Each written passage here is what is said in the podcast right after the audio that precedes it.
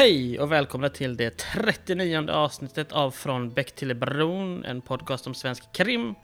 Eh, Jag heter Gustav Becklarsen och med mig Mattias Axelsson. Hej hej! Hej Gustav. Jag kände, det flöt inte riktigt. Vad hände med introt? Ja, vi får Ja, köra det på. är du Det- som inte är 100% idag. Jag ska säga att det är lördag morgon och du sitter i ert vardagsrum med någon typ av täcke på huvudet. Nej, jag sitter Eh. till och med i sovrummet. Ja, du sitter i Eh, sovrummet. Men det, du sitter inte där du brukar sitta och jag vet att du är mitt uppe i en flytt. Ja, det är verkligen på dagen en vecka tills vi flyttar och vi... Eh, jag ska inte ta credit för det här, men min fru är väldigt välplanerad. Så Mm. att vi, vi ligger liksom ganska bra till. Och det finns ingen plats på vardagsrumsbordet. Och dessutom den här tiden, min son och fru är hemma och vakna. Jag kan inte kicka in dem i sovrummet. Nej. Utan någonstans så får jag, och för att inte... Vi har ingenting kvar på väggarna och inga gardiner kvar här inne. Så att... Eh, Du testar att bygga en liten studio genom att dra ett täcke över huvudet. Ja, jag har lite kuddar framför micken, och, eller bakom micken blir det då, eh, framför mig. Så att det förhoppningsvis ska absorbera lite. Jag tog precis en printscreen och ska lägga upp det här på våra sociala medier så småningom. Jobbiga, då får ju folk se mig också. Ja, och du sitter där i någon form av wife-beater-linne, eller? Det... Nej, jag sitter ju, äh, det är ju lördag morgon här. Jag går ju ofta klädd i linne, men det är så väldigt varmt i vår lägenhet av någon anledning. Så att jag Ja, det... klär mig gärna i shorts och ett linne. Och dessutom Ja, ni- vill jag gärna visa upp min vältränade överkropp. ja, jag förstår ju det. det... Mm. Vi har också två väldigt bra frisyrer, känner jag. Så det, det, det är bra. Ja, men det är lördag morgon, så kan vi säga Ja. lördag förmiddag. För Ja. transparensens skull, kan vi säga det, så att säga.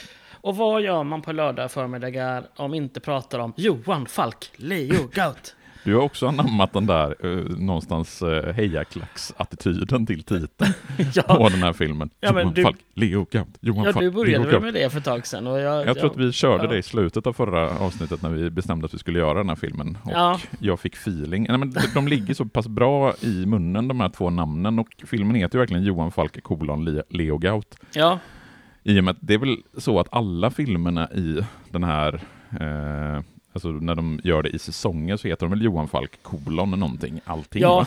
inte Johan Falk bindestreck som jag råkar säga om Nej. eh, GSI, utan Johan Falk kolon. Och idag är det alltså då Johan Falk kolon Leo Gaut. Mm. Ehm, och det är ju... Eh,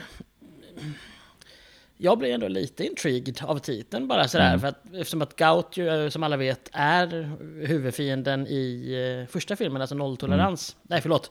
Noll tolerans. Jag tycker Ehm, när du klipper där sen, lägg ett ännu större tystnad, typ en minut mellan noll och tolerans och se så att vi tappar ytterligare två av de fyra lyssnare vi har på podden. Jag kan lägga lite, kan lägga lite hissmusik däremellan. Eh, Mm. få Du kan lägga in en där Johan Falk säger vad fan. Det finns det en sån collection på Youtube. Det här med att vi pratar om klippning i podden, är det... eh, Jag vet inte. Jag tycker det är också för transparensens skull. Ja, Att typ berättar om vårt arbete med att klippa på det. Nej, jag vet inte. att vi inte är så smootha att vi kör en one-take bara liksom.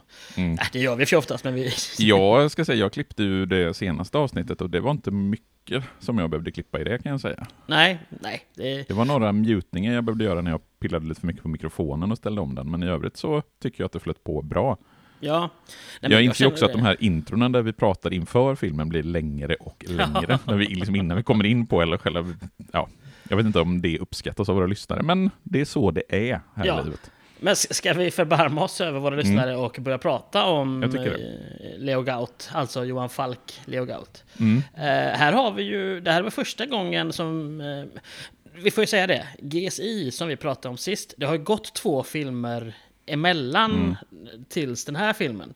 Så att, eh, och jag, har du sett dem? Nej, jag har inte sett dem. För det Och har inte jag Lite heller. grann sådär, jag kände att kanske man borde ha sett dem, för man märker ju att det har hänt saker i de två filmerna. Eh, och å andra sidan så kan man säga, man kan ju utan problem se Johan Falk, Leo Gaut, utan att ha sett de filmerna som är emellan. Alltså jag hade ju stor behållning av den här filmen utan att ha sett, eh, nu minns jag inte vad de två filmerna däremellan heter, men Vapenbröder och National Target. Men jag, jag, vad, jag, vad jag tänkte eh, när jag såg den är, nu blir ju det här någonstans hypotetiskt, men kan man se den här med lika stor behållning utan att ha sett nolltolerans? Alltså där Leo Gaut förekommer första gången. Här, jag tror att man kan se den med behållning utan att ha sett den. Men jag tycker, om vi ska hoppa in redan på det, jag tycker att scenerna med Falk och Gaut är är, är, alltså där de sitter och pratar till exempel, är väldigt, väldigt bra. Och jag Mm. tror ju någonstans att det blir en extra spänning när man vet att man har haft en hel film med dem och när man har sett den filmen. Men, och man, man kan någonstans deras dynamik från tidigare. Eh, Så jag tror att man har mer behållning av det av den, men man klarar sig utan det om man, om man är sån liksom. Mm. Tänker jag.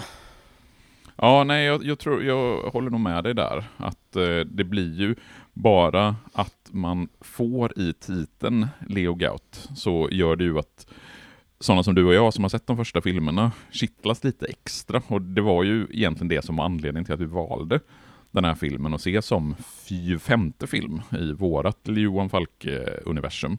Mm. För, just för kopplingen till den första filmen. Jag tycker att det blir ju väldigt mycket blinkningar till den första filmen. Mm, Alltså till nolltolerans, förutom att Leo Gaut har en av huvudrollerna. Så är det ju många av scenerna som någonstans har man sett nolltolerans så förstår man lite grann hur de har tänkt när de har gjort den här filmen. Ja, du tycker till och med att det finns sånt? Eh, Oh ja, på, definitivt. Alltså. Okej, Ja. Vad härligt. Härligt! Ja, eh, det här är ju National Target. Regisser var den första av eh, Falkfilmerna som inte regisserades av Anders Nilsson, utan eh, Rickard Holm. Och det är Rickard Holm som också har regisserat denna. Eh, har du någonting på Holm? Eh, inte mer än att han har regisserat eh, andra svenska krimfilmer.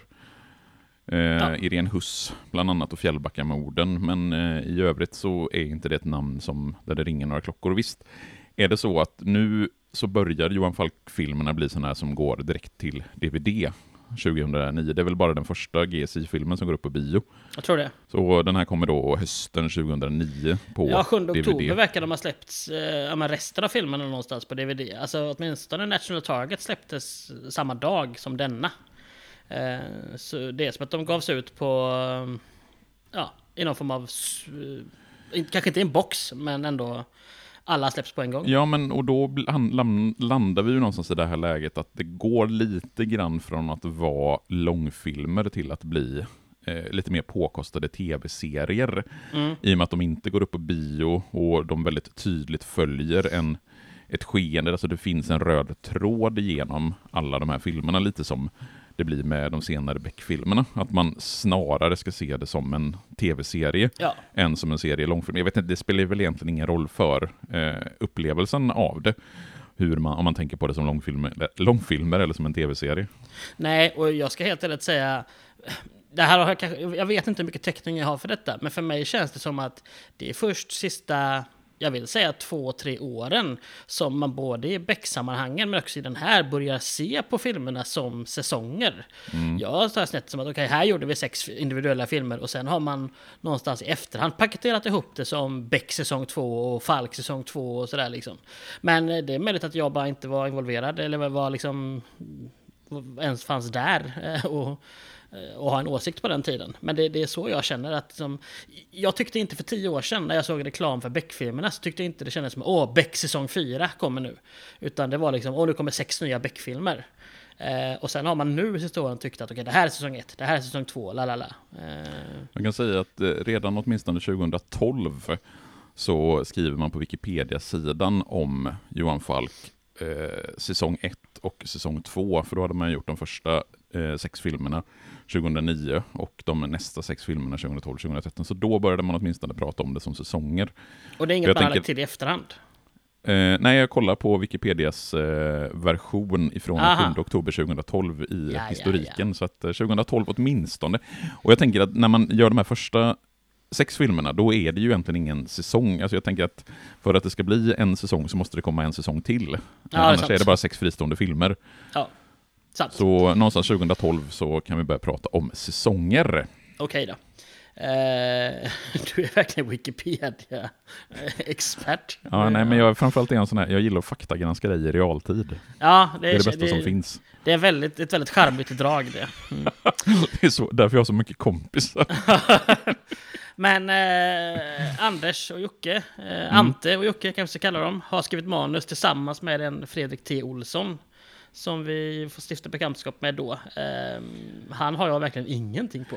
Men har, hur mycket har eh, Anders Nilsson och Joakim Hansson varit inne och skrivit manus? Var, för när jag tittar på Svensk Filmdatabas så står Fredrik T. Olsson som manusskrivare och Anders Nilsson och Joakim Hansson står bara som idé. Vad har du fått det där ifrån att de är med och skriver manus? Ja, det var faktiskt den individuella wiki-serien, men när man ser på Johan Falk filmer på wiki så står Ja. bara Fredrik T. Olsson, ja. Och så, ja, nej, Jocke Hansson står som producent till Leo Ja. Så det, det känns ju som att det här är en film där Team Anders och Jocke har väldigt mycket mindre att göra med filmens innehåll än de tidigare filmerna. Ja, så kan det absolut vara då att, eh, ja men att, eh, som vi pratade om sist, att de tar, åtminstone Anders Nilsson tar mer av en showrunner. Alltså jag kan tänka mig att Fredrik. Olsson har liksom fått antingen direktiv eller får komma med idéer och så har Anders och Jocke sagt att ja, men det, här, ja, men det här är rätt typ av spår, liksom. fortsätt så här. Liksom. Mm. Som, som det ofta fungerar i, i Amerika med tv-serier. Mm. Ehm, men ja, nej, det verkar som att det är Fredrik T. Olsson själv då som har skrivit manus. Men jag tänker mig att de har varit... Det känns ju lite som åtminstone Anders Nilssons bebis, det här med Falk-filmerna. Att, eh, Ja, men jag, jag tycker ju verkligen att, och vi ska komma till det sen, men en sak som jag beklagade mig över i GSI-filmen, det var ju att jag tyckte att dialogen var jävligt kackig. Mm, Men i den här filmen så tycker jag faktiskt att dialogen är väldigt, väldigt mycket bättre. Eh, och det kan eventuellt ha med att det är en annan manusskribent. Jag tänker ju att den som skriver manus har ju en ganska stor betydelse för hur dialogerna blir. det har det väl garanterat. Ehm, får man säga. Och man ska, det verkar som att Fredrik T. Olsson då har skrivit manus till två av filmerna den här säsongen. Då, två av sex filmer. Mm. Eh, och det kan väl göra att han kanske har haft mer tid att lägga på det då, jag vet inte. Eh, ja. Men ja, eller, eller så är han ja. helt enkelt bättre på att skriva manus. så kan det ju absolut eh, vara. Skådespelarna då? Mm. Vilka har vi? Det, vi har ju eh, ja, många återkommande i olika roller. Det är Jakob Eklund såklart. Vi har ju Peter Andersson tillbaka som Leo Gaut då efter ja, fyra filmers frånvaro helt enkelt. Ja, han har ju suttit i fängelse i åtta år, så Mm. nu är det dags för honom att komma ut och göra en ny prestation som Leo Gaut. Och med det så kommer ju även hans hustru Eva Gaut, Mm. spelad av Helene Söderqvist, Mm. som också är med i Nolltolerans. Ja, precis. Och har ju en, skulle jag vilja säga, större roll i den här filmen. Ja, betydligt större, större roll, Mm, mer agens. som vi säger. Men vad jag tänkte på, nu kommer inte jag ihåg riktigt från Nolltolerans, men har de barn i Nolltolerans? Ja, De de, har dottern. Just det, för att hon Eh, sitter och målar någon exakt. teckning där inne. Eh, Men hon Exakt. förekommer väl inte mycket mer än så i Nolltolerans? Nej, jag tror hon sitter med uppe i deras lägenhet där. Ja, men när Falk är på besök, när han då ska ha misshandlat Gaut sen, tas inte hon därifrån av frun då eventuellt? Eller om det är någon annan scen där vi ser att... eh, Ja, när Gaut får ett telefonsamtal, är det då hon sitter och målar? Ja, just det. Vet du att det är ex- samma skådespelare som spelar Caroline Gaut i Nolltolerans som det är i Johan Falk Leo Gaut? Det hade jag inte en aning om. Nej, jag kollade upp den. Det är Tinn Sonneby som eh, spelar henne både i eh, Nolltolerans. Det är ju jävligt snyggt faktiskt. Så här hade man ju kunnat byta helt. Det hade ju ingen märkt om det hade varit en annan skådespelare. Nej, nej precis, för hon har ju gått från att, ja men lite som att man hade kunnat byta ut även hon som spelar Nina. Mm. Ehm, I och för sig har hon- ju växt lite med de tre filmerna som var i början då, Emma Livvakterna och eh, Tredje vågen. Så att man har sett henne växa upp lite innan redan.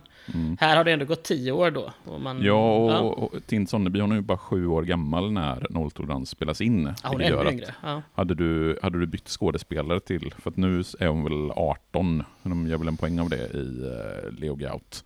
ja, Så, eh, så det, ingen hade reagerat på om man hade bytt skådespelare, så jag tycker ändå det är en hatten av till de som har castat filmen. ja, det är roligt. Eh, återkommer också gör ju ja, men Tornving som Agrell då. Ehm, vi har ju Anja Månsdottir, Rachel Rammel. Mm. Vi har, och Micke, eh, Micke Tornving gör ju, hans roll är ju väldigt mycket mindre Ja. i Leo Gaut än vad den är i GSI, Verkligen, verkligen. vilket är till filmens att- fördel kan vi säga. Ja, eh, kanske inte till filmens fördel, men också mycket mindre roll har ju Joel Kinnaman i den här eh, som Frank Wagner. Ja, det är ju egentligen lite konstigt att han är med i filmen kan jag tycka. Alltså jag förstår det här att man vill ha en kontinuitet i eh, Frank Wagners roll och även i Leo Gaut visa att han fortfarande är med. Men hans, han hade, man hade ju lika gärna kunnat klippa den scenen utan att Ja. det hade spelat någon som helst roll för filmens handling. Som sagt, jag förstår att man vill ha med honom för att han spelar så... Han, det, det är ju relationen mellan Falk och Frank Wagner som någonstans är eh, den bärande röda tråden igenom alla Johan Falk-filmer fram tills att Frank Wagner försvinner ut. Men ah, man, man hade kunnat skippa honom i den här filmen. Ja, utan att jag... Det blir spekulativt eftersom jag bara har sett eh, GSI-filmen då. Men det känns som att det här är liksom sidosteget i den här filmserien. Att här, här vill vi berätta... Här vill vi avsluta Leo Gaut-storyn. Eh, Och då har egentligen inte den andra storyn, om det nu är en långvarig story, alltså med Wagner, eller Wagner och Falk, genom eh, den här säsongen. Den har inte så mycket där att göra, men man vill heller Nej, inte å andra honom. sidan, det finns ju, jag har ju sett ytterligare någon, eller kanske några, Johan Falk-filmer till. Eh, och så som jag minns det där så har inte heller eh, Frank Wagner nödvändigtvis liksom den, den viktiga rollen i de filmerna heller, utan många av Johan Falk-filmerna har ju en historia och sen så finns så som Rydell-gänget med i större eller mindre utsträckning. För även i GSI så är ju den här eh, historien om värdetransportrånen har ju egentligen ingen koppling till Rydell-gänget mer än att de har en, en kille som är med i både Rydell-gänget och i värdetransportrånarna. Men historien om värdetransportrånen hade man kunnat berätta egentligen utan att blanda in Rydell-gänget. Så det är ju egentligen två parallella historier även i GSI. Jo, absolut. Det hade man ju. Även om det, som vi sa sist, och det finns ju en koppling med att de hjälper dem med flyktfordon och Mm. sådär. Men absolut, det, det är ju inte en nödvändighet att berätta de storyna tillsammans. Det är det inte. Ehm, ja, vi har ett gäng personer som återkommer, dolk och lite sådär. Ehm, Inga som har några bärande roller i filmen. Nej, men som, ändå, eh, som man ändå blir glad av att de får vara med. Ja, ja, absolut. Absolut. Ja. Att man inte klipper bort eh, Fredrik, eller vad heter han? Kron, Mm. spelad av Fredrik Dolk. Eh, och även att den här chefen, eh, Lennart Jägerström, får Precis. fortsätta vara med som chef. Sa du förresten att eh, eh, Helene är med också? Det kanske just du nämnde jag. i din genomgång. Nej, det gjorde jag nog inte. Hon, eh, hon har ju helt plötsligt, eh, eller helt plötsligt, hon har ju en mer bärande roll här igen då. Mm. Ehm, som jag kan tycka är lite intressant. Ehm, Däremot, inte, ju däremot varit- är inte Nina med, hon nämns ju bara. ja, precis. Ja, och det kan jag tycka är rimligt. För Nina behöver man inte skohorna in i den här filmen. Uh, Marie Dickardssons karaktär eh, känns som att den har en hyfsat naturlig plats ändå. Tycker jag. Ja, det finns ju en poäng i att ha med dem faktiskt. Men vad är då, om du hisspitchar den här, vad, är, vad handlar filmen om? Den handlar om kampen om krogarna, eh, om eh, beskyddarverksamhet i restaurangbranschen, där det börjar med att det sprängs en bil utanför Agrells barns skola. Och den bilsprängningen visar sig ha en, ha en koppling till indrivarverksamhet och sen kommer Leo Gaut ut ur fängelset, eller han har kommit ut ur fängelset och driver krog, eller restaurang ihop med sin fru. Och även han drabbas ju av den här indrivarverksamheten och kommer sen ta en gruvlig hämnd på de som försöker sätta dit honom. Ah, det blev inte jättebra den hisspitchen den här Ja, gången. den var bättre sist. Men, eh, Ja, det är två plus. Ja, precis. Vi förstår ändå vad du vill ha sagt. Eh, För ja, det börjar ju verkligen så. Vi, vi- har ju ett litet... eh, Ja, men det är inte helt olikt nolltolerans i och med att eh, då är det julafton, här är det Lucia-morgon. Mm. Eh, och vi får ett litet morgonmontage där Agrell eh, tar sina Ja, barn till skolan. jag tycker vi kan börja med att det är, alltså även introt liknar i någon mening noll. Alltså det finns, jag vet inte om hur medveten den är, men jag tycker mig se att det är en del blinkningar till nolltolerans. Att du har dels flygningen över Älvsborgsbron, du har kameran över Gustav Adolfs torg, du har just det här lite snömoddiga eh, Göteborg, vi vet att vi är i december. Vi får, precis som du säger, kopplingen Lucia-jul, att både nolltolerans och Leogout utspelar sig i december. Så redan initialt så tycker jag mig se en blinkning åtminstone till nolltolerans. Ja, bara det att man väljer att, att ha den i, i vinterlandskap så att säga. Alltså det hade varit skillnad på att ha den här eh, i juli. Då hade vi inte fått alls samma Leo Gaut eh, nolltoleranskänsla kan jag känna. Jag tycker att den hade skulle utspelat sig med midsommarafton, det hade varit kul.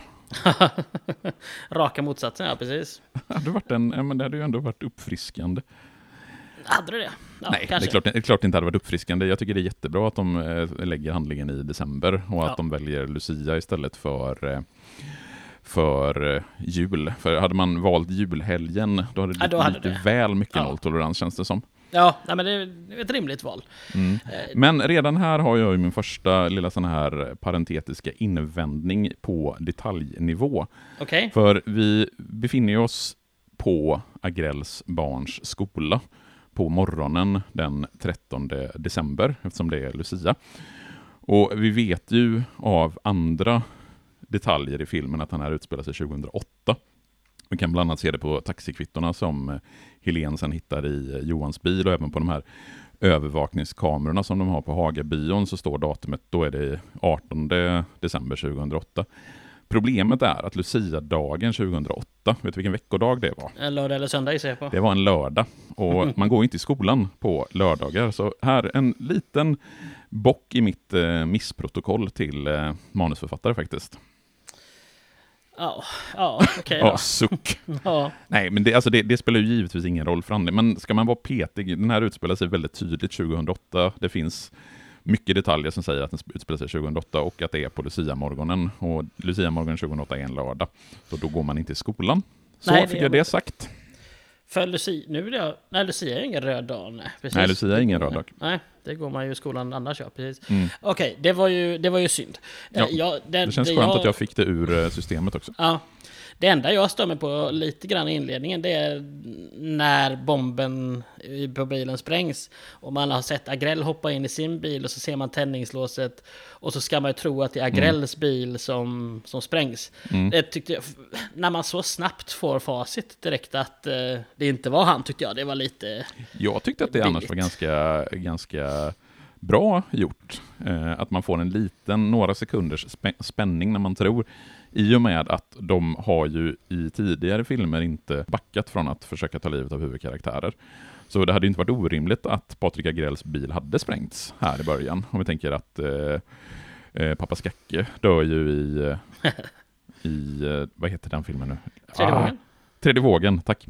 Eh, så det hade inte varit orimligt att de hade haft ihjäl Agrell, så jag tycker några sekunders spänning. Det, det jag däremot stör mig på i den här initiala scenen, det är ju det att eh, Agrell stöter ihop med den här mannen i skinnpaj på väg till skolan och den här mannen i skinnpaj sätter sig i bilen och sitter kvar i bilen väldigt, väldigt länge. Han åker ju inte därifrån förrän efter att bilen har sprängts. Och jag tänker att ska du liksom, har du placerat bomben och på något sätt ansvaret, då försöker du vara så långt bort därifrån som möjligt när bilen väl sprängs. Jag tycker att det blir, det stör mig lite grann där i början. Ja, om du inte är osäker på om bomben faktiskt kommer sprängas. Ja, du menar att du stannar kvar för att se om bomben väl sprängs? Ja, jag, vet inte, jag håller egentligen med dig där att det kanske hade varit rimliga, men eh, det är väl den enda ursäkten jag kan hitta då liksom. Att eh, man vill se att eh, the deed is done, så att säga.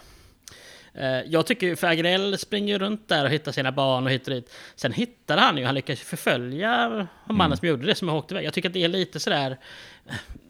Ja, det, det, för mig kändes det som att man, man lät den här boven åka lite för långt innan... Det, så här, det finns ju någonting i tidslinjen här på morgonen den 13 december som inte riktigt funkar om man skulle lägga, lägga den på riktigt. För om Agrell ska springa runt på skolan och kramas, eller ta reda på sina barn, alltså det, allting det här tar ju faktiskt ett par minuter. Ja.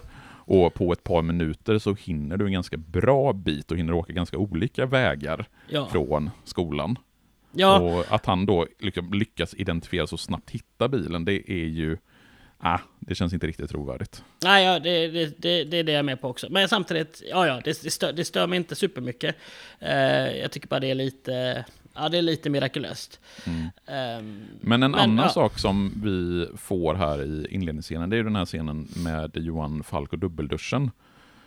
I, när han står i eh, sitt badrum och det är en väldigt tydlig bild på en dubbeldusch. Väldigt manligt att man duschar med, dusch, duschar med dubbeldusch. oerhört. Men också med de här två tandborstarna, där han plockar bort en tandborste och även plockar bort en eh, kvinnlig deodorant. Hur tolkade du den scenen när du såg den direkt? Oj, jag vet inte om jag tolkade den... Alltså jag, jag, jag tolkar väl som att det är någon form av Trouble in Paradise, men hur mycket vet jag Nej, inte. för att, jag, för att jag tänkte ju så här när jag såg det, för, i och med att jag vet och har läst mig till att relationen mellan Helene och Johan kommer vara lite skakig bitvis, så tolkade jag den första scenen här som att han plockar bort Helens tandborste och Helens deo. Ja, Att den liksom har stått där lite för länge och nu plockar han bort den för att ja, han orkar inte med att de liksom har separerat. Men det visar ju sig att det är ju Anja Månsdotters tandborste och deodorant som han har där och som han gömmer för att Helene inte ska kunna komma på honom och hans vänstrande med Anja. nej precis. För det verkar ju varit en grej som pågått ett tag, att eh, han hoppade i säng med, med Måns dotter igen. Eh, Ja, jag tänker ju att det är så pass allvarligt att hon får ha sin tandborste och sin deo hemma hos honom, så det är Ja. inte ett one night stand direkt. Nej, precis. Ehm, sen visade det sig att eh, Helene har haft samma, eh, samma saker för sig, fast tvärtom. Mm. I, eh, ja, relationen mellan eh, Johan och Helene är utvecklingsbar, så kan vi väl säga. Mm. Ehm, men den här gärningspersonen, det är väl två personer va, som Mm. de flyr till Nordstan. Och här får vi egentligen den andra blinkningen till eh, nolltolerans Ja. och skottlossning i, i Nordstan. Och att eh, man, ett, en person tar en annan som, som gisslan och håller ett, ett vapen emot. Även här tycker jag att det finns en väldigt tydlig blinkning till nolltolerans. Även om det är olika delar av Nordstan så är det Ja, väldigt mycket samma. Och här är det fler poliser i nolltolerans och Johan Falk själv. Här är ju Agrell och ytterligare ett gäng från GSI på plats. Men, Ja. men det blir skottlossning i Nordstan. Ja, eh, summa summarum så... Eller vad tycker du, hur är Nordstan porträtterat? Eh, med tanke på vad tiden ska vara och var, var vi befinner oss. För min känsla är ju att men Agrell lämnar ju barnen åtta, senast nio. Och det är Ja. inte så att de förföljer i en, två timmar den här bilen. Vet du vad klockan är när de kommer fram till Nordstan? Nej, Den är 11 och 10, för man ser nämligen en klocka inne i Nordstan. Så det Okej. betyder alltså att det har gått eh, drygt tre timmar, vilket är Ja. helt orimligt. Och det är klart att så mycket folk är det, eller på det sättet är det inte i Nordstan klockan så tidigt på morgonen. om det inte är en lördag då. Just det. Ja. Men jag noterar också att en del av butikerna också faktiskt är stängda. Mm. Eh, vilket de, ja, jag tycker att det är, det är lite kontinuitet. För de butiker vi ser, de flesta tror jag är stängda, men vi ser också en hel del människor med shoppingbägar. Mm. Så det är lite sådär, eh, det är lite mixat här i, eh, i kontinuiteten.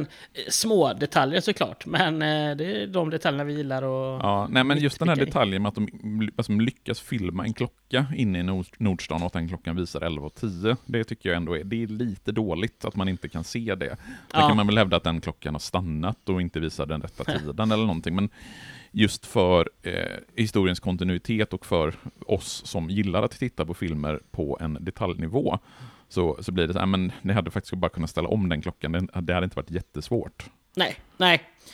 Men summa summarum där inne att eh, de som är förföljda lyckas ändå fly. Eh, efter det här lilla gisslantagandet och eh, låtsas skjuta ihjäl någon fast de inte gör det och hit och dit. Eh, mm, men bilen står ju kvar där uppe. Eh, för de har kört in i Nordstrands parkeringshus och parkerat. Och den visar ju sig att det är någon, eh, ja det är väl någon målvakt som har, eh, som har använt sitt namn för att hyra den helt enkelt. Mm. Ehm, Kenny Lindén va? Eh, nej, det är den sprängda bilen som... eh, Ja, bilens, Tillhör- ägare, bilens ägare är ju Kenny Lindén. ja, och det, han blir... Ja, får, han får ju den sprängd för att de då vill ta sig in i garderoben och han ja, har väl vägrat helt enkelt. Mm. Jag kan bara säga att det är fortfarande mörkt utomhus när de eh, lämnar Nordstan där och springer ut och kollar vid centralstationen. Ja, Så eh, då kan klockan inte vara 11.10, så där, där lyckas de åtminstone hålla sig så att det är eh, rätt soluppgångsnivå på... det kanske eh, hunnit bli kväll. Det är 12 timmar senare. springer runt i Nordstan i 12 timmar och letar. Ja. Men det, så kan det vara, så kan det vara. Ja. Ehm, vad tycker du, det vi får reda på här med Agrells sidohistoria med att han har ett en ganska nyfött barn i kuvös? Jag undrar om det har att göra med, nu kan det ju vara sådär att det finns någon koppling till tidigare och senare filmer här i att Agrells karaktär på något sätt utvecklas. Men jag förstår det mer som att vi kan få väck Agrell lite grann ifrån historien och låta de andra karaktärerna ta lite större plats. Eh, framförallt eh, hon som blir chef, eh, Melis Karl G, eller vad vi, eh, hur vi nu uttalar Ja, det. Karlje. Karl Sofie Nord heter karaktären. Ja. Eh, Ja. Att, hon får lite, att hon får lite större möjligheter att skina i den här filmen. Och som jag sa tidigare så tycker jag alltså det är inte till filmens nackdel att eh, Mikael Tornving eh, spelar färre scener i Leo Gaut faktiskt. Nej, jag är väl med, med dig där hyfsat ändå. Han, han, är, han är med här i början och sen är det lite klipp till han med barnet i QS. Och eh, eh, ja, det verkar väl gå bra. Kan vi, väl, vi, vi kan väl avsluta den historien. Det verkar gå Mm. bra. Det Mm. sista som händer där är väl att barnet får komma ur QS och de får hålla, hålla barnet. Och det är ju någonstans ett gott tecken. Ja. Eh, Men sen anländer ju Helen också, eh, och även Ola till Landvetter. Och, eh, för, för jag inser här, också lite transparent, vi skulle inte spelat in det här avsnittet för typ en och en halv vecka sedan, dagen efter jag hade sett den, men sen har typ jag skjutit upp någon gång och du någon gång och sådär, så att eh, jag har helt plötsligt inte så färskt i minnet. Mm. Men jag har noterat här att de kysser varandra, så skall väl rimligen vara tillsammans. Så någon notis har han nog gjort Mm. Ja. av eh, det här första grejen. Ehm, Jo, precis, för så, då, då gör man ju tolkningen, ja nej, hej, vänta nu, nu, de är tillsammans, då har den här tandborsten inte med henne att göra, utan det är Nej. någonting annat, och försöker Johan dölja någonting, och då börjar man ju någonstans spinna vidare och koppla, och förmodligen så har vi ju de här två filmerna som vi inte har sett, fått en berättelse om hur Anja och Johan har inlett en relation igen. Jag Ja. tror att det är väl ganska självklart att i de två filmerna emellan så finns det med på något sätt. Det måste det göra. Och det sägs ju senare i den här filmen att alla på kontoret vet om det. Så det verkar Mm. inte heller som att de har smugit jättebra med det. Eh, kan man ju tycka. Men, men eh, han ska samtidigt köpa hus med helgen. Eh, Mm. De är på husvisning. Ja, det är väl... Ja, det är väl vad det är. Det är ju vad det är och det blir ju också en del i det här av byggandet av karaktär, att man faktiskt bryr sig om att utveckla karaktärerna och att det inte bara handlar om historien kring eh, krogbranschen och utpressning i krogbranschen och så vidare, utan att även karaktärerna i sig får utvecklas. För den här med att de ska köpa hus och så vidare, det har ju egentligen inte med Leo Gaut-filmen att göra. Nej, Utan det, det är att vi, vi får se Johan Falk och Helens relation lite grann. Och det, när man har sex filmer, ah, en och en halv timme här, då tycker jag då, då kan man gott lägga ner eh, den tiden. Jag, det, Mm. det, det gillar jag. Eh, och jag tycker att, eh, även om jag ofta tycker att otrohet porträtteras lite väl, eller så här, alla är olika, men otrohet porträtteras ofta i film lite väl lättvindigt kan jag tycka. Mm. Som att folk gör det lite mer lättvindigt och accepterar det. Ja. Eh, här tycker jag att det är en hyfsat... Alltså jag tycker att båda de två reagerar rimligt på att den Mm. andra varit otrogen. Eh, även om det är ju Helen först som avslöjar att hon varit otrogen och Falk eh, blir ju rosenrasande. Man kan Mm. tycka att han där borde ha varit lite så här. Du, jag har också en grej. Men Mm. eh, så rimlig är inte Johan Falk och det kan väl ligga i hans personlighet också. jag tänker han också att det är ganska, liksom, passar in i hans persona Ja. att reagera på det sättet. Ja, så att eh, bra, bra byggnad av karaktärer. Mm. Eh, sen har vi en, eh, en liten stund här med en karaktär som jag trodde skulle bli kanske ja, en av filmens bad guys, Anders Lantz. Alltså han ja, som, han får ju vara med ja. på, ett, eh, på ett hörn lite grann. Han blir, han blir förhör, han har ju hyrt, hyrt den här bilen och förhörs av Kron.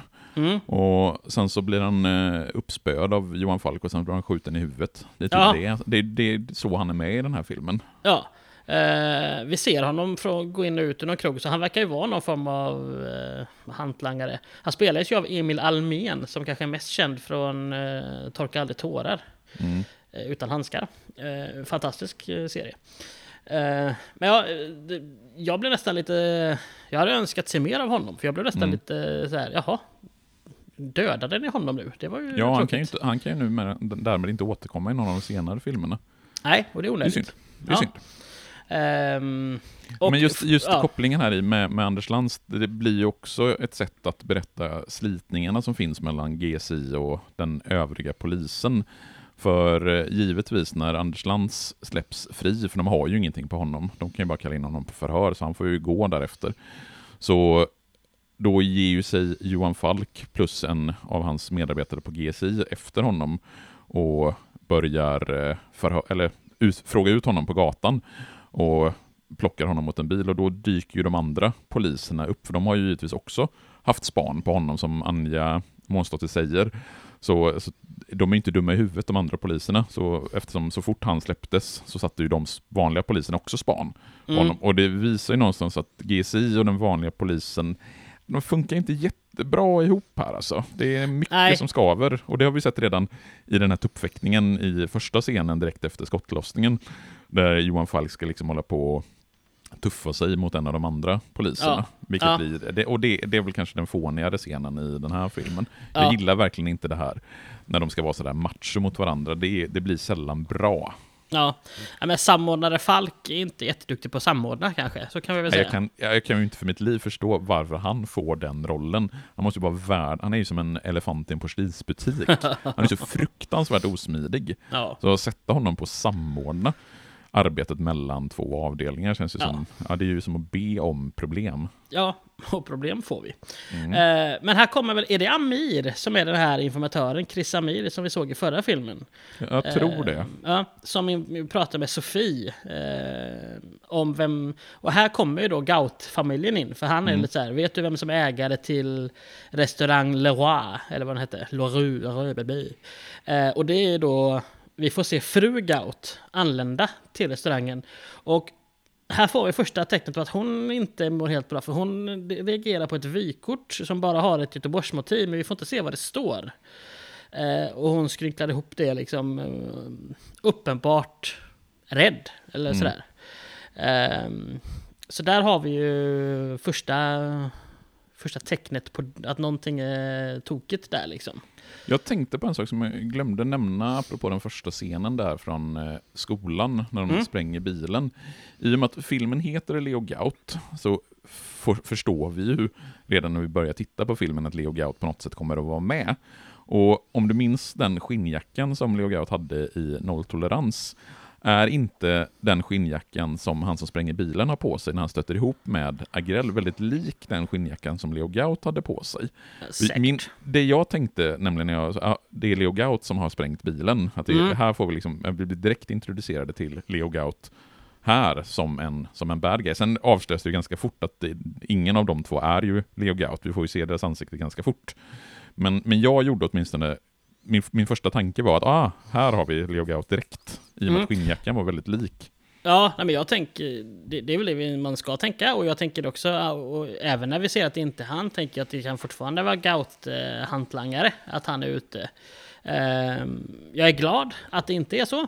Ehm, men jag är absolut eh, där och då tänker att det skulle kunna, skulle kunna vara det. Och här är ett par små, dels har vi Wagner-scenen. Eh, där Falke bara besviken på att Wagner inte har svarat. Och, samtidigt som han ska ha beordrat honom att ligga lågt. Och det är typ det vi får med. Ja, alltså, eh, nej, vi får med också med alltså, personlig tragedi för Wagner som ska ha förlorat ett barn. Eh, Under förra jobbet som man säger. ja, precis. Eh, Och det måste så- ju också vara någonting som det har, som, och har vi sett de andra filmerna så har vi, förstår vi vad det handlar om. Ja, För jag, jag, alltså den givna tolkningen är ju att de på något sätt, han och hans tjej på något sätt har förlorat ett barn. Antingen att barnet dog eller att liksom, graviditeten Ja, eh, tänker, blev problematisk på något sätt. ja. Men det sägs ju inte rent rätt ut vad det är som har hänt. Men det förväntas vi väl veta om vi har sett de andra filmerna, tänker jag. ja, det är så jag tolkar det liksom. Eh, men, och det är väl egentligen allt vi ser av Wagner va? Ja, det, Ja. Är, det är ju därför jag menar att den här scenen Ja. hade, är ju helt meningslös egentligen. Den för ju varken filmen framåt eller bakåt. Den behåller bara Frank Wagner i Johan Falk-universum. Ja, det känns väl som att det är en uppföljning på någonting som hände i förra filmen som får en avslutning och sen behöver vi inte göra mer med det. Eh, Jag tycker det också var intressant att, som, här, som jag har kallat de småpojkarna i gruppen, alltså de yngre i GSI, eh, verkar liksom, som inte riktigt var med tio år tidigare, eh, pratar om det som hände i nolltolerans, som att ja, ja, hur oskyldig var han egentligen och sådär. Eh, Det gillar jag också det här, lite ryktesspridning. Det, det känns väldigt mänskligt att eh, Ja, inte alla bara ju accepterar det. Ja, och de gör ju någonstans referenserna till nolltolerans på ett väldigt bra sätt. Eh, att man måste inte ha sett det som hände, man måste inte ha sett nolltolerans för att förstå, men har man sett nolltolerans så ger det ett extra värde, ger en extra krydda till den här filmen. Jag gillar ju de här, det har jag ju sagt många gånger i podden, att jag gillar när man blinkar tillbaka till gamla filmer Ja. eh, och gör det på ett bra sätt, att det finns en, så att det inte blir som Anna Holt eh, versus Den vita riddaren, där man liksom misslyckas fullständigt. Här finns det ju väldigt tydligt en tanke med hur man, hur man gör den kopplingen. Ja, men verkligen. Det är, jag gillar det oerhört starkt. Mycket- Det är väldigt snyggt manusskrivande här tycker jag. Ehm, och nu, alltså, är vi är en bit in i filmen. Ehm, vi får reda på att någon har överfallit fru Gaut. Ehm, och här får vi till slut då se Leo ankomma. Ehm, han släppte väl, släpper väl... Så här, där har inte jag fattat. Hur många, har de en restaurang? Nej, de har två restauranger. Ja, för det är en av dem som sprängs. Men då har Ja, de kvar en som- annan. Ja, de har ju den, den som ligger i eh, Aschebergsgatan, eh, där eh, ner mot Vasaplatsen. Eh, det är ju den de är på mesta delen av tiden. Ja, Eh, det är där han- Falk besöker och sådär väl? Det är där folk besöker, det är där Leo Gaut blir misshandlad. Sen har de ju ytterligare en restaurang, det är ju den som de spränger. Och den, de, som sagt, jag kommer inte heller ihåg namnen, det är Leroy och Ja. Le Rouge eller någonting sånt där. Det är Var ligger den andra då? Den förstår jag som att den ligger någonstans i närheten av Avenyn. Jag kan inte Aha. riktigt placera den exakt på, på gata. Okej, för här måste jag ha zonat ut lite för jag... Ja, men, om vi tar den, när sprängningen sen kommer och sen går de efter det till en restaurang också. Jag, jag, jag hängde inte riktigt med där. Mm. Nej, de har, de har Eh. två restauranger och de har två olika namn. Båda Ah, okej. Lö någonting. Ja, Eh, Men det, det tycker jag är ganska tydligt, så där måste du ha zonat ut ordentligt. Ja, för att missat det. att det var två restauranger. ja, är Eller så är du bara en idiot. Ja, det är, jag är ju en selektiv idiot eh, Mm. eh, ibland. Eh, men här får vi också det som jag kanske gillar allra, allra mest med den här filmen. När Johan Falk besöker Gaut. Erkänn att du då ställde dig upp i soffan. Johan Falk, Leo Gaut, Johan Falk, Leo Gaut. Jag gjorde det, jag, jag, jag orkade inte ställa mig upp, men jag gjorde det mentalt eh, inuti huvudet. Eh, Ja. Men, men om vi bara stannar till lite vid Mm. Gaut. Är Gärna. det rimligt att han satt åtta år för det han gjorde i nolltolerans? Ja, han döms väl för mord. Och det är väl, ingen, det är väl inte orimligt att han sitter... Jag tänker att han skulle suttit längre eller kortare tid. Nej, jag, jag bara frågar. Eh, för döms han för mord? Vet vi det? Eller vet ja, inte. det, vet, det kanske inte sägs uttryckligen, men eh, han skjuter ju åtminstone ihjäl en snubbe på, eh, i nolltolerans. Även, nej, det kanske är dråp han döms för möjligen. Mm. Eh, och mordförsök eller något liknande. Jag, nej, som, jag, det kanske inte uttryckligen sägs vad det är han, eh, vad, vad det är han är dömd för. Men Nej. han har åtminstone suttit åtta år och Ja. det känns inte... eh, Om jag, han döms väl... Är det tio års fängelse han döms till och sen är ute efter åtta? Alltså, Någonting sånt. Två, två, två tredjedelar är ju standard i Sverige. Så, Mm. så att sitter han i åtta, om det nu är det, så döms han i alla fall till, ti- till 12 då. Mm. Det, det, jag minns inte om det är exakt åtta han sitter faktiskt. Nej. Men... Nej, jag, säga, jag säger inte... att- Jag, jag ville bara fråga vad du tyckte. Jag tycker Mm. inte alls att det är orimligt. Eh, för svenska straff är ju... Och han var väl dessutom ostraffad. Eh, även om han var en känd gangster, om man ska säga. Ja, de gör ju en poäng av det i nolltolerans, att han inte har några, han är ju inte dömd för någonting, Nej, utan precis. att han har liksom undko, undkommit lagen. Eh, och om, när nolltolerans då utspelar sig 1999 och den här filmen utspelar sig 2008, så ja, det är ju nio år efter. Så att han då precis har kommit ut är ju inte alls orimligt. Nej, för jag är ju varken jurist eller polis, men en förstagångsförbrytare får ju gärna lite lägre straff. Mm. Och om den dessutom har ett, liksom ett ordnat familjeliv, sånt kan ju också spela roll i, i hur ja, Sverige dömer ut straff om inte jag är ute och cyklar. Eh, och han har ju ändå en fru som stannar kvar och han har ett barn och skaffar det till. Alltså det, det, finns en rimlighet i att eh, han inte sitter 20 år för det han gjorde där. Så att jag, jag tycker det är bra och jag tycker det säger en hel del om Sveriges rättssystem. Eh, eller så här, inte, jag vet inte om det säger så mycket, men jag tycker att det... Det, Det lägsta där- där- straffet, du, lägsta straffet du kan få för mord i Sverige är tio år. Ja. Eh, Det högsta är livstid. Så Ja. att han då får tio års fängelse för mord eh, är väl inte orimligt, just Nej. utifrån de sakerna du har sagt här. Nej, det är det jag känner också. Så att jag ville bara kolla vad du tyckte. Eh, Men här, Gaut är ju nervös, märker man. eh, För han tror jag kanske att det är någon annan som kommer. Men när det är Falk så sätter de sig ner och och pratar. Ja, och jag, det här tycker jag, och jag vet, jag vet inte om du precis sa det, för jag zonade ut lite när du pratade. Som vanligt. Eh, nej, det gjorde jag inte. Men jag minns inte om du sa det, att det här är en av de bättre scenerna i filmen. jag sa att jag och- tyckte... Ja, Ja, och tror det håller jag helt med dig om. Att eh, både Jakob Eklund och Peter Andersson är ju väldigt, väldigt bra skådespelare. Mm. Och här tycker jag mig märka att det är en annan, någon annan som har skrivit dialogen. Eller så är det så att de bara är betydligt mycket bättre på att leverera dialogen. För jag tycker att samtalet mellan Leo Gaut och Johan Falk är trovärdigt och det för verkligen berättelsen framåt. Och vi får en förståelse för vem är Leo Gaut 2008? Att han faktiskt lite grann har förändrats. Att han har hållit sig på rätt sida av lagen och att de här åren i fängelse har tagit hårt på honom men att han fortfarande har kvar sin fru, sin dotter och att de då skaffade barn. Under det måste ju vara att eh, de skaffade barn... Vänta nu, har han ett barn till? Ja, Ja, just har han har sin autistiska autistiska sonen, sonen. det är ju Leo Gaut. Det är ju ett barn de måste ha skaffat i fängelse. Ja, det säger han där att Mm. eh, han, han, han till lite, och ett besöksrum på x antal kvadrat. Mm. Eh, sådär. Eh, det- jag noterat här är att han säger där att han varit ute i tre år. Och är det då nio år sedan, ja men fick han då tio år och han kommer ut efter sex kanske då. Ja, det kan Fast han, väl vara säger, han säger väl att han har suttit i åtta år? Det är han väl ganska tydlig med? Är han inte det?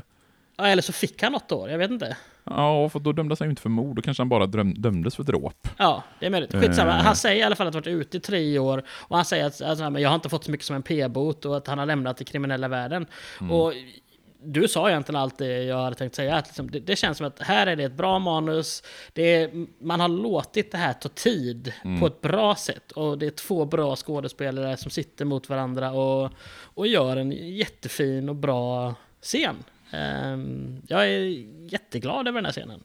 Eh, och också glad över... Alltså generellt, jag är glad över hela Gout med familjs utveckling här. Eh, jag tycker den är och de- trovärdig. Ja, och jag tycker de gör en väldigt stor poäng i filmen, just det här att Leo Gaut, som då är ärkeskurken, Johan Falks nemesis från den första filmen, att han har lyckats få en ja, men, tämligen välfungerande familj, medan Johan Falk då som polisen lyckas fucka upp sitt förhållande fullständigt. Eh, och att de på något sätt ställer Johan Falk mot Leo Gaut. Eh, och att det inte är så att den dumma skurken får den dumma dåliga familjen och den snälla polisen får den snälla goda familjen, utan de vänder på det. Mm. Och det blir ju också som en röd tråd genom den här filmen, och Johan själv säger ju det vid något tillfälle, just att han blir så förvånad över att eh, Leo Gaut, som har suttit i fängelse i så här många år, ändå lyckas ha eh, personer runt omkring sig som älskar honom. Mm. Ja, nej men det, jag, jag älskar den här delen av filmen måste jag säga. Jag tycker den är något av det bästa vi sett i det här eh, ifrån Bäck till Brons historia. Oj, du, är, du drar det så långt alltså? Ja, alltså just de här scenerna runt. Jag tycker, det, är, jag tycker det är excellent utfört faktiskt. Det ska vi göra som en sån eh, special någon gång. Vi listar de fem bästa scenerna ur eh, filmer som vi har sett. Oh, då måste man ju typ se om många. Ja, men eh, det är bara 38 filmer vi ska se om, så det är inget problem. Jesus H. Christ. Nej, det, ja, ja, ja. Och hela kommissionen då. Framförallt ska vi se om hela... Alltså, så här, jag kan nog med, ärlighet, eller med säkerhet säga att det finns ingen scen i kommissionen som hamnar på plats fem. Så vi, eller på de f- fem översta platserna. Jag tror verkligen inte det. Eh, Challenge accepted. Mm. Nu ska Gustav se om alla åtta avsnitt av kommissionen. Det är 12 avsnitt. Åt Alla tolv avsnitt av kommissionen. Eller du, du kanske inte såg alla? Var det tolv avsnitt vi såg alltså? Ja, ja visst. Herre Jesus vad dumma i huvudet vi var som tog oss an den utmaningen.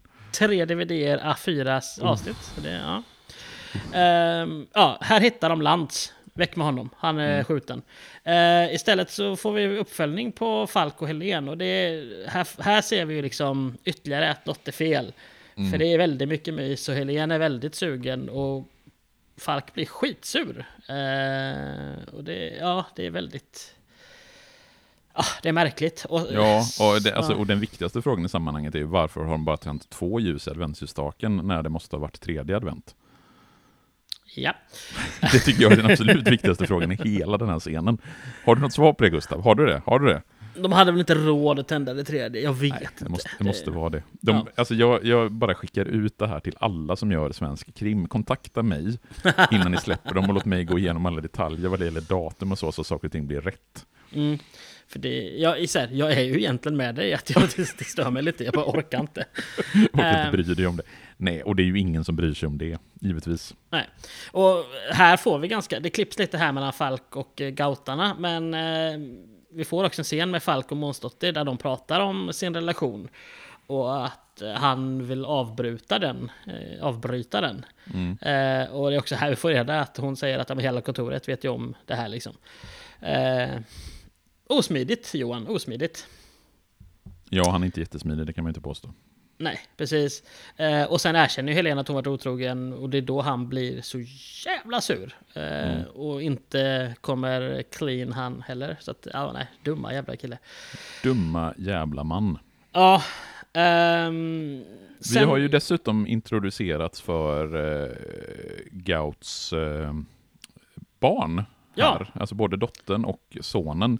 Som vi inte vet är autistisk än, men det märker man ju ganska tydligt att det är någon typ av autism han har. Ja, Jonny heter sonen va? Mm, korrekt. Spelas av en Oscar Berntsson som jag inte är säker på om han gått vidare som skådespelare. Han har, har inga fler roller på svensk filmdatabas i alla fall. Nej, då verkar det som att det var Johnny Gaut han spelade. Och Mm. sen blev det inte mer med det. Ehm, ja, vad hade du att säga om det? Nej, att de introduceras, för de får ju en ganska viktig eh, del i den fortsatta berättelsen. Ja, Eh, för innan så har vi bara eh, varit, eh, har det ju bara varit Leo Gaut och fru Gaut. Men eh, nu så kommer ju även de två barnen in och de bor ju i någon typ av villa och han har ju, vad det verkar, ett liksom, ett normalt familjeliv, den gode Leo Gaut. ja verkligen. och han bråkar med sin tonårsdotter, vilket är helt normalt. Ja, Nej, men det är bråk med tonårsdottern och det är verkligen...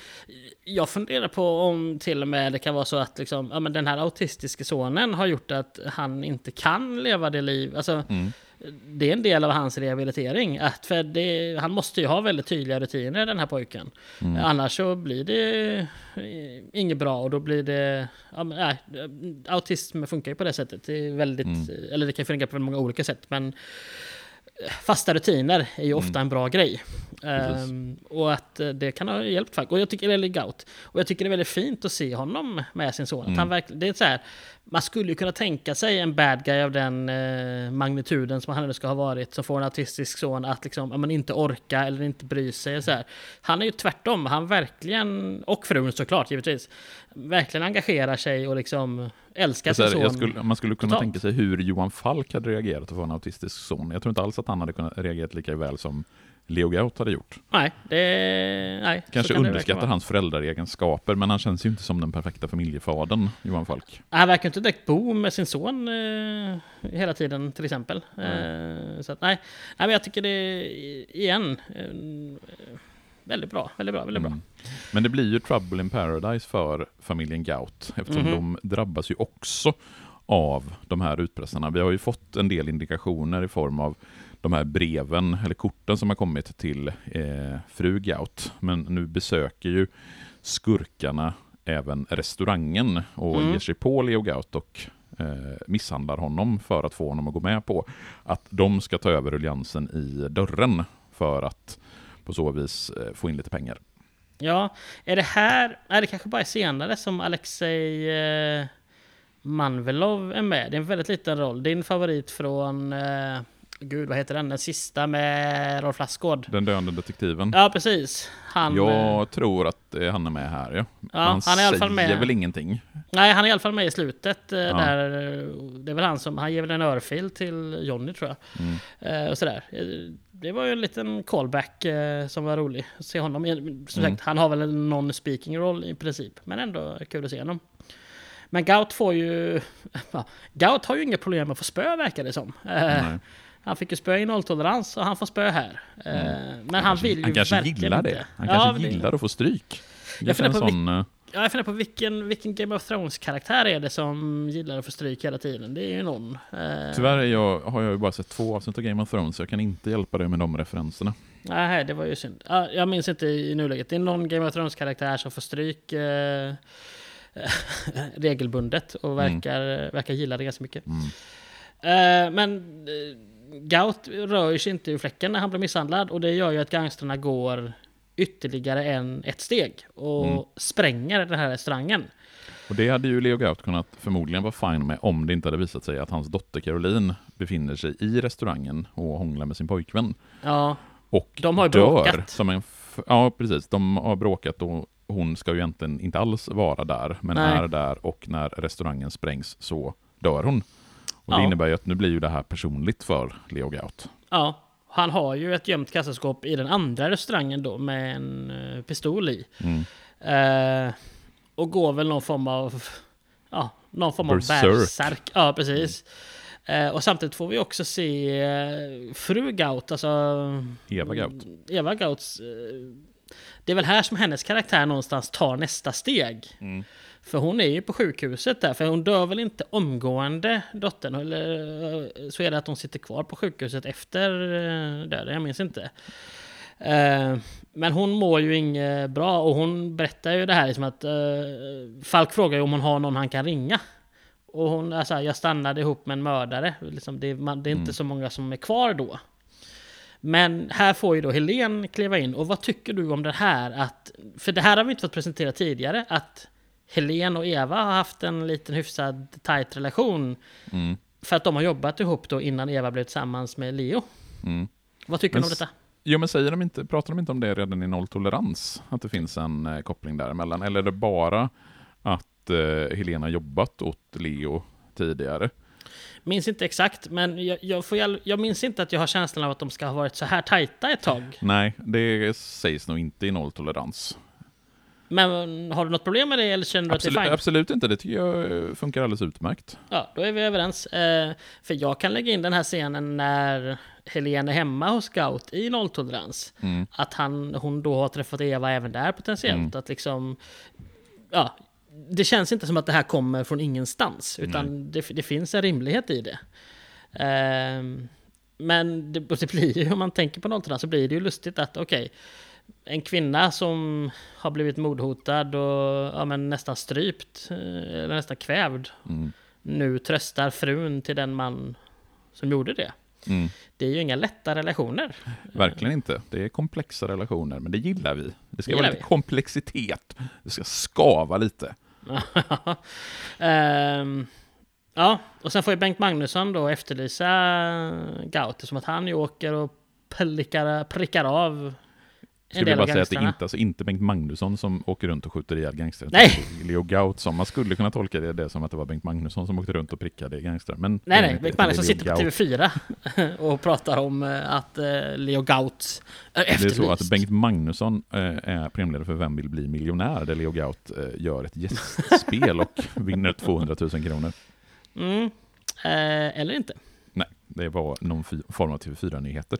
Ja. Eftersom TV4 är med och producerar eh, de här Johan Falk-filmerna så vill väl de också ha sin, sin plats i solen, sina 15 minuter. Sekunder. Exakt. Exakt. Ehm, och sen kommer ju här faktiskt också att Helene har fått reda på att Falk har haft en sexuell relation med eh, Månsdotter.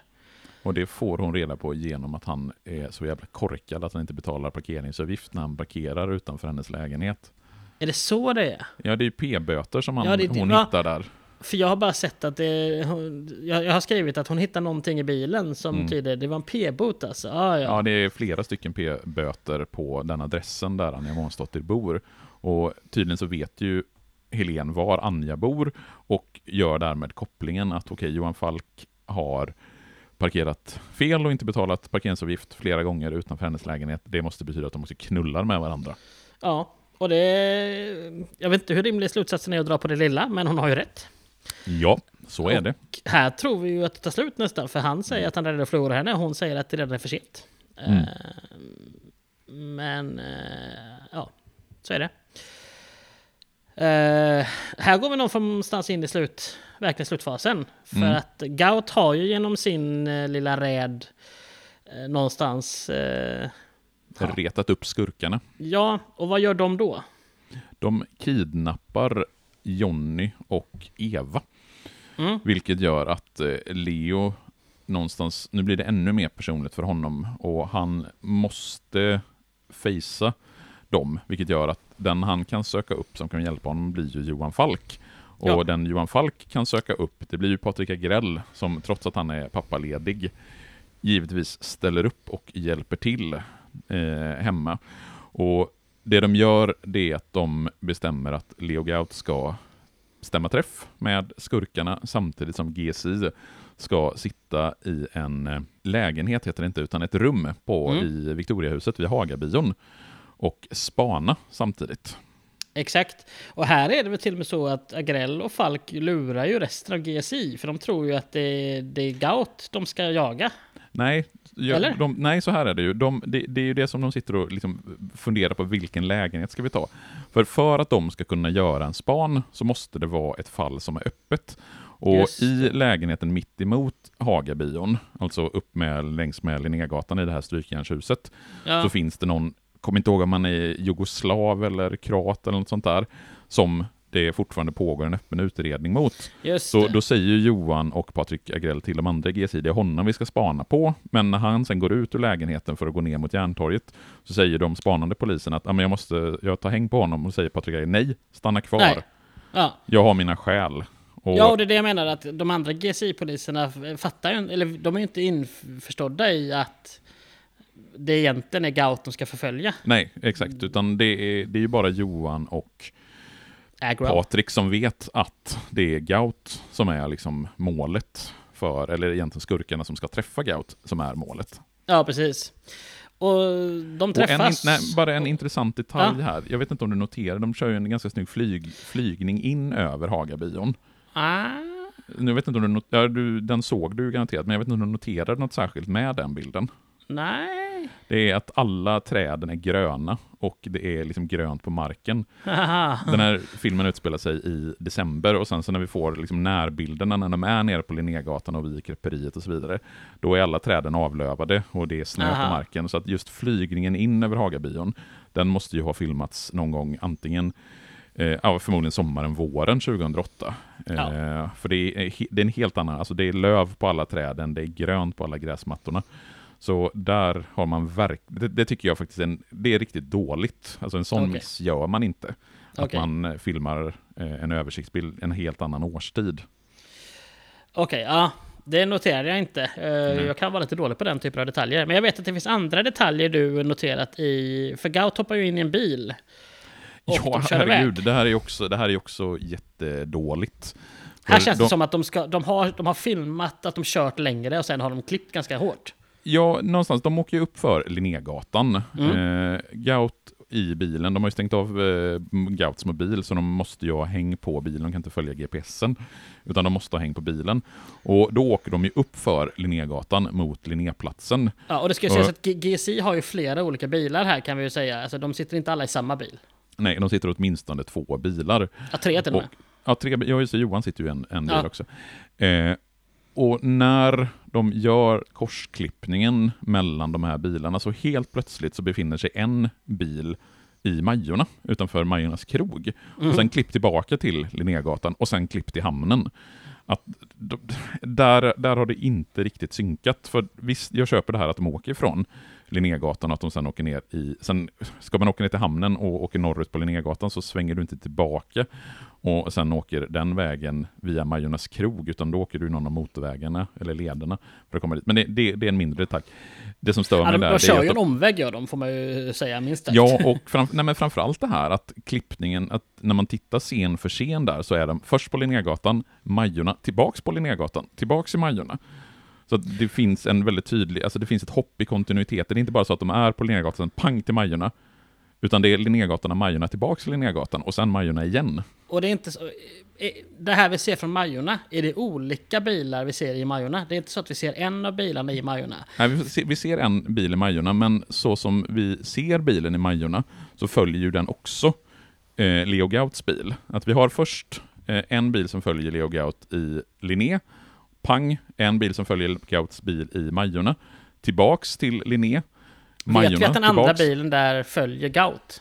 Eller Eh, pratar jag- han bara med dem? De pratar om det som att de följer... Vad fan skulle han göra i Majorna annars? Nej, men jag tänker... Alltså, nej, De har ju ingen aning på att de ska, att de ska dit. nej, nej, absolut.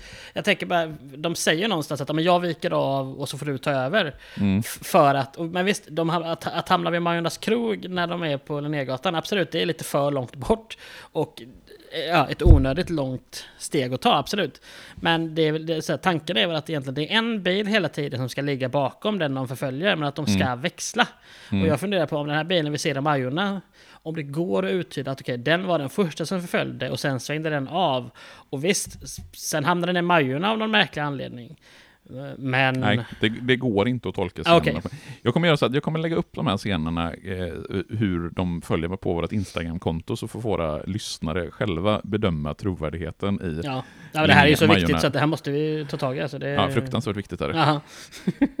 Nej men jag förstår vad du menar. För mig känns det som att de har, de har klippt längre, eller så här, de har filmat längre scener Mm. där. Eh, och har haft en tanke att, eh, ja men visst, de kör fortfarande åt fel håll. Att, men på något sätt som att de ska köra till hamnen via Nej. typ...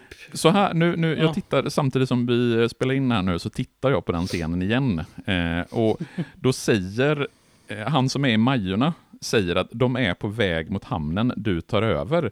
Klipp Aha. tillbaka att de är vid Linnéplatsen. Ja okej. Ja. Så Nej. då är bilen helt plötsligt vid Linnéplatsen och de kan orimligt veta att den är på väg till hamnen när de är vid Linnéplatsen. Så här har, det här finns ett kontinuitetsproblem i De filmen. borde, de borde spelat in detta framför en green screen istället och kunnat lägga in rätt... Eh, ja. Återigen, de borde ha ringt mig innan de släppte det. Ja, jag tänker mig att de har spelat in en betydligt längre förföljelsescen Mm. och så har de valt de bästa scenerna någonstans. Och då blev det kanske inte klockrent. Absolut. Nej, men sen så, sen så blir det ett problem när det finns så tydliga detaljer. Att hade man filmat så att man inte hade kunnat identifiera var de befann sig. Ja, Men i och med att just Majornas krog syns så tydligt, att eh, väldigt många som bor i Göteborg har ju ändå en känsla av var Majornas krog ligger i förhållande till var Linnéplatsen ligger. absolut. I att där, jag inser att vi har nog pratat i fem minuter om den här scenen. Ska vi släppa den nu? Jag tycker vi ska släppa den om fem minuter. Du tycker vi borde släppt den för fem minuter sedan? Det tycker jag. Men i alla fall, någonstans. Vi åker till... Ja, jag vet inte, är det någon, något av kajskjulen eller? Jag minns inte. Ja, det, det är där nere i hamnen i alla fall. Ja, jag tror att jag eventuellt har varit på svartklubb i någon av lokalerna där för många år sedan. Men det kan också vara ett grannhus. Mm. Eh, Jag gillar ju hur Sofie är så jävla... Hon slår ju ner en av de som står och vaktar utanför. Hon är så jävla iskall när hon gör det. Ja, det är snyggt. Det gillar jag. Ja, det, det är härligt. Ehm, och sen så går ju den här insatsen, för någonstans så är det så här, de har ju Eva Gaut och Janne Gaut. Och, och även Leo där då liksom. Ehm, och Leo ber ju dem att släppa, ber ju skurkarna att släppa de andra två. Mm. Men det vill de ju inte riktigt heller. De släpper väl bara Jonny va?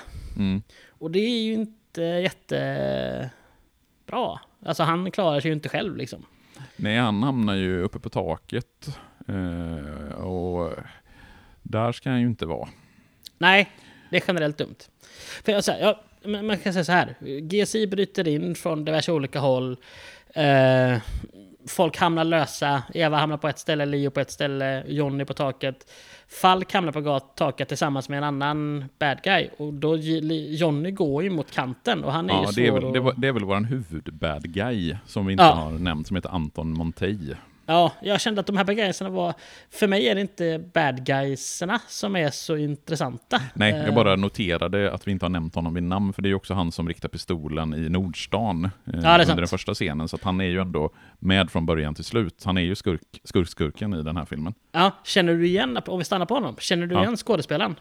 Jag kände igen rösten väldigt väl. Ja, vi har Eh, sett men- honom innan i, i poddens historia. Ja, det han är med i Anna Holt har jag läst mig till, men jag kan inte komma på riktigt vad det är han spelar för roll i Anna Holt. Ja, men han är väl bland annat, eh, inte han är Snurgens bror där? Så måste du, Eh, så vad måste du vara. Så måste du vara. Men var det inte så att han hade två olika roller? Nej, jag minns inte eh, hur det var. Att, eh, om han hade en roll i Anna Holt och en annan i Anna Holt Polis. Jag minns inte. Så kan det vara. Men Eh. det, det jag irriterar mig lite på det är att jag väldigt, väldigt väl känner igen hans röst. Eh, Mm. Och det går, Martin Aliaga heter skådespelaren för övrigt. Mm. Eh, jag kan inte hitta att han har gjort någon liksom, röst i någon specifik film eller någonting. Jag tänker att han, jag, mitt, liksom, första, min första tanke är så att ah, men han har liksom gjort någon röst i någon Disney-film eller något liknande. Okej. Men något sånt finns inte på hans eh, Svensk Filmdatabas sida i alla fall. Nej. Ehm, nej, jag har inga direkta... Alltså det är Anna Holt, jag har sett honom också. Ehm, Sen har han även barn med Josefin Crafoord. ja, där ser man. Det är ju... Det ja, var mer det- än vad du visste. Ja, det är ju något. Jag tycker att han är betydligt bättre i den här filmen än vad han är i eh, Anna Holt, så kan vi väl säga. Ja. Jag tycker att han, eh, även om vi inte pratat så mycket om honom, även om han är med ganska lite, så gör han det, han gör det han ska, gör han bra. Du har helt rätt för övrigt i att han spelar två olika roller i Anna Holt. Han spelar ju Chico i den Just första det. säsongen och så spelar Hamid Farzani i den andra säsongen. Just det, var där vi sa lite sådär, mörk skådespelare kan spela alla Mm. nationaliteter eh, på 90-talet. Ja. Det är ju intressant. Men i alla fall, han någonstans står med vapen och får ju Johnny att gå mot kanten. Och det gör ju att Falk känner att han måste fokusera på, på Johnny såklart. Mm. Och snyggt, för vi har, jag vet inte om Falk, han måste ha sett det på något sätt. För att han tar fram sina nycklar. Och det är ju någon sån cue som Johnny reagerar på bra. Att liksom, man får han nycklar och klinga, sin nyckelknippa och klinga med. Så är det som att han lugnar sig. Mm.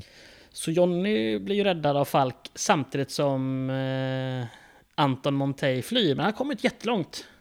För bakom ett hörn står Leo Gaut med någon typ av järnrör. Ja, Som den värsta ja kofot tror jag det. Ja, kofot, okej. Jag ville bara göra en koppling till järnrör där, men det Ja, var en kofot, okej då. Ja. Han dunkar ner honom och har väl en tanke på att döda honom. Men på tak, från taket ropar Falk och har Johnny med sig. Och då skonar faktiskt... Ja, han vill inte att Johnny ska se honom mörda någon. Och det är Mm. väl rimligt. kan man tycka. Mm. Och då tänker vi att i och med att Leo Gaut har skjutit ihjäl två personer så ska han nu plockas in till fängelset. Mm. Men så blir det ju inte riktigt. Nej, utan Falk säger att det står en jeep på parkeringen. Mm. Och ger honom nycklar till den och han får fem minuter med sin fru och son och sen får han, eh, får han sticka. Mm. Och det går ju inte sådär jättebra för att han åker ju in i en poliskontroll och Ja. ska försöka sticka, eller förs- äh, åka förbi i hög fart men bilen voltar och han dör. Ja, det är så vi får tolka det. Mm. Eh, så att eh, No More Leo Gaut. Eh, han för, ja, han vill, han, det, han, vi får ju se i skylt att det är ner mot Helsingör. Han, han försöker fly utomlands på något Mm. sätt. Lyckas inte. Och sen har vi ett antal klipp här under slutet där vi bland annat ser att Falk kommer hem och då sitter Helene utanför dörren. Och så vi får också se fru Gaut hemma, alltså Eva, tillsammans med Johnny. Eh, de har ju förlorat halva sin familj. Ja, både dotter och man, och, Ja. eller pappa, syster och pappa. Ja, precis. Eh, och där, med en döende eh, poliser som gör HLR på eh, Leo Gaut, men vi förstår ju att han dör ändå. Där tar Mm. den här filmen slut. Och även historien om Leo Gaut tar slut. Mm. Rest in peace. Svar ja. Mm. Ja. Jag har fem på vad fan räknar den, men jag minns inte om jag gav upp det efter ett tag. Eh, Jag tänkte vi har en från Agrell har vi också, ska jag lägga Ja, jag tänkte inte så jättemycket på det i den här filmen. Eh, så att det kanske inte var så jävla många gånger han sa vad fan. Och då är ändå fem på en och en halv timme är förhållandevis mycket. Men eh, det, är inte, det är inte så mycket som det borde vara, kan jag tycka. Så är det. Ja, sammanfattning. Mm. En, Vi har låtit positiva. Ja, alltså det här är ju en film som eh, höjer sig från GSI och ändå tycker jag att GSI var en, liksom, en hyggligt bra film. Eh, den är inte uppe på samma nivåer som Nolltolerans, det tycker jag inte, men jag tycker fortfarande ändå att det är en väldigt, väldigt bra film.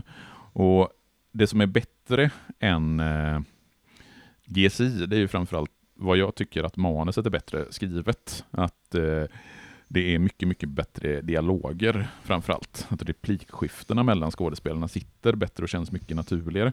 Sen gillar jag det här att det inte blir så mycket spektakulära scener i form av skottlossning och eh, explosioner och liknande. Även om en restaurang exploderar så värdetransportrånsscenerna i eh, GSI och även när de ska plocka värdetransportrånarna i GSI blir ju mer, de blir ju svulstigare och det är mycket, mycket mer action. Här är berättandet mer nedtonat och lite mer lågmält.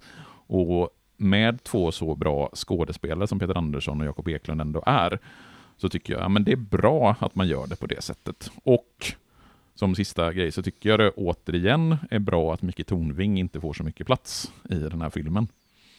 ja, Eh, jag håller med dig i, i princip allt. Eh, det här är min typ av actionfilm där det är storydrivet mer än actiondrivet. Det är en historia som ska berättas och eh, vissa nödvändiga actioninslag föregår då. Men det är inte det som är... Det är inte en actionfilm där vi ska ha actionsegment och sen ska vi också ha en story. Utan det är en story som med nödvändighet också får en del actioninslag. Du säger att Peter Andersson och Jakob Eklund är jättebra skådespelare. Jag vitsordar det helt och fullt. Eh, jag tycker att resten av skådespelargänget också gör det väldigt, väldigt bra. Jag är väl med dig på att filmen gynnas av att Tornving har en mindre roll. Ehm, jag tycker att eh, bad guysen, det lilla man ser av dem, gör det bra. Jag tycker att, eh, nu vet vi inte om till exempel skådespelaren som spelar Johnny Gout är en autistisk pojke själv, alltså i verkligheten. Men är han inte det så är det väldigt bra insats från den pojken. Jag tror på det här, ja, lite fånigt i början där. Liksom, de första tio minuterna har jag lite problem med. Inte det som händer i stort, utan en del små detaljer som vi pratade om sen efter det tycker jag att den håller ett alldeles perfekt tempo, den är lagom lång och är intressant. Det kan också vara lurigt att återta en sån här tio år senare, ta tillbaka en karaktär. Det skulle kunna bli fånigt, men mm. de gör det tvärt emot. De gör det Ja, de jättebra. har ju lyckats få Leo Gaut att utvecklas som karaktär. Och, man, och det, det, det, jag, det jag gillar också med det här, man, det blir inte sådär svart eller vitt. Det är inte Nej. så att vi har eh, snälla poliser, onda skurkar, utan att Leo Gaut först är en ja, men han har lämnat det här liksom brottsliga förflutna bakom sig och man hejar lite grann på honom för att han blir misshandlad och så vidare. Och han verkar framstå som en ganska sympatisk person, trots att vi vet vad han har gjort tidigare. Men att han ändå sen på slutet när det krisar vänder och man får se, jag vet inte om man ska säga att det är hans rätta jag, men man får åtminstone se en annan sida, den mm. sidan vi känner från nolltolerans. Mm. Där han kan gå och kallblodigt skjuta ihjäl två personer. Mm. Ja, nej, jag är helt med dig. Och jag tror någonstans att vi kommer landa på samma betyg. För jag fortsätter ju sätta fyror ja. på de här. Eh, jag hade fyra både på nolltolerans och på GSI. Mm. Eh, och jag sa ju att den här är bättre än GSI och lite sämre än nolltolerans. Så jag satte en femma på nolltolerans och en trea på GSI. Ja. Så då är ju fyran det ganska givna betyget på ja. filmen så att säga. Exakt. Så well done till uh, alla involverade, får jag säga. Mm. Det här ska, är, innan, vi, innan vi avrundar och avslutar och du ska få fortsätta med ditt flyttpackande.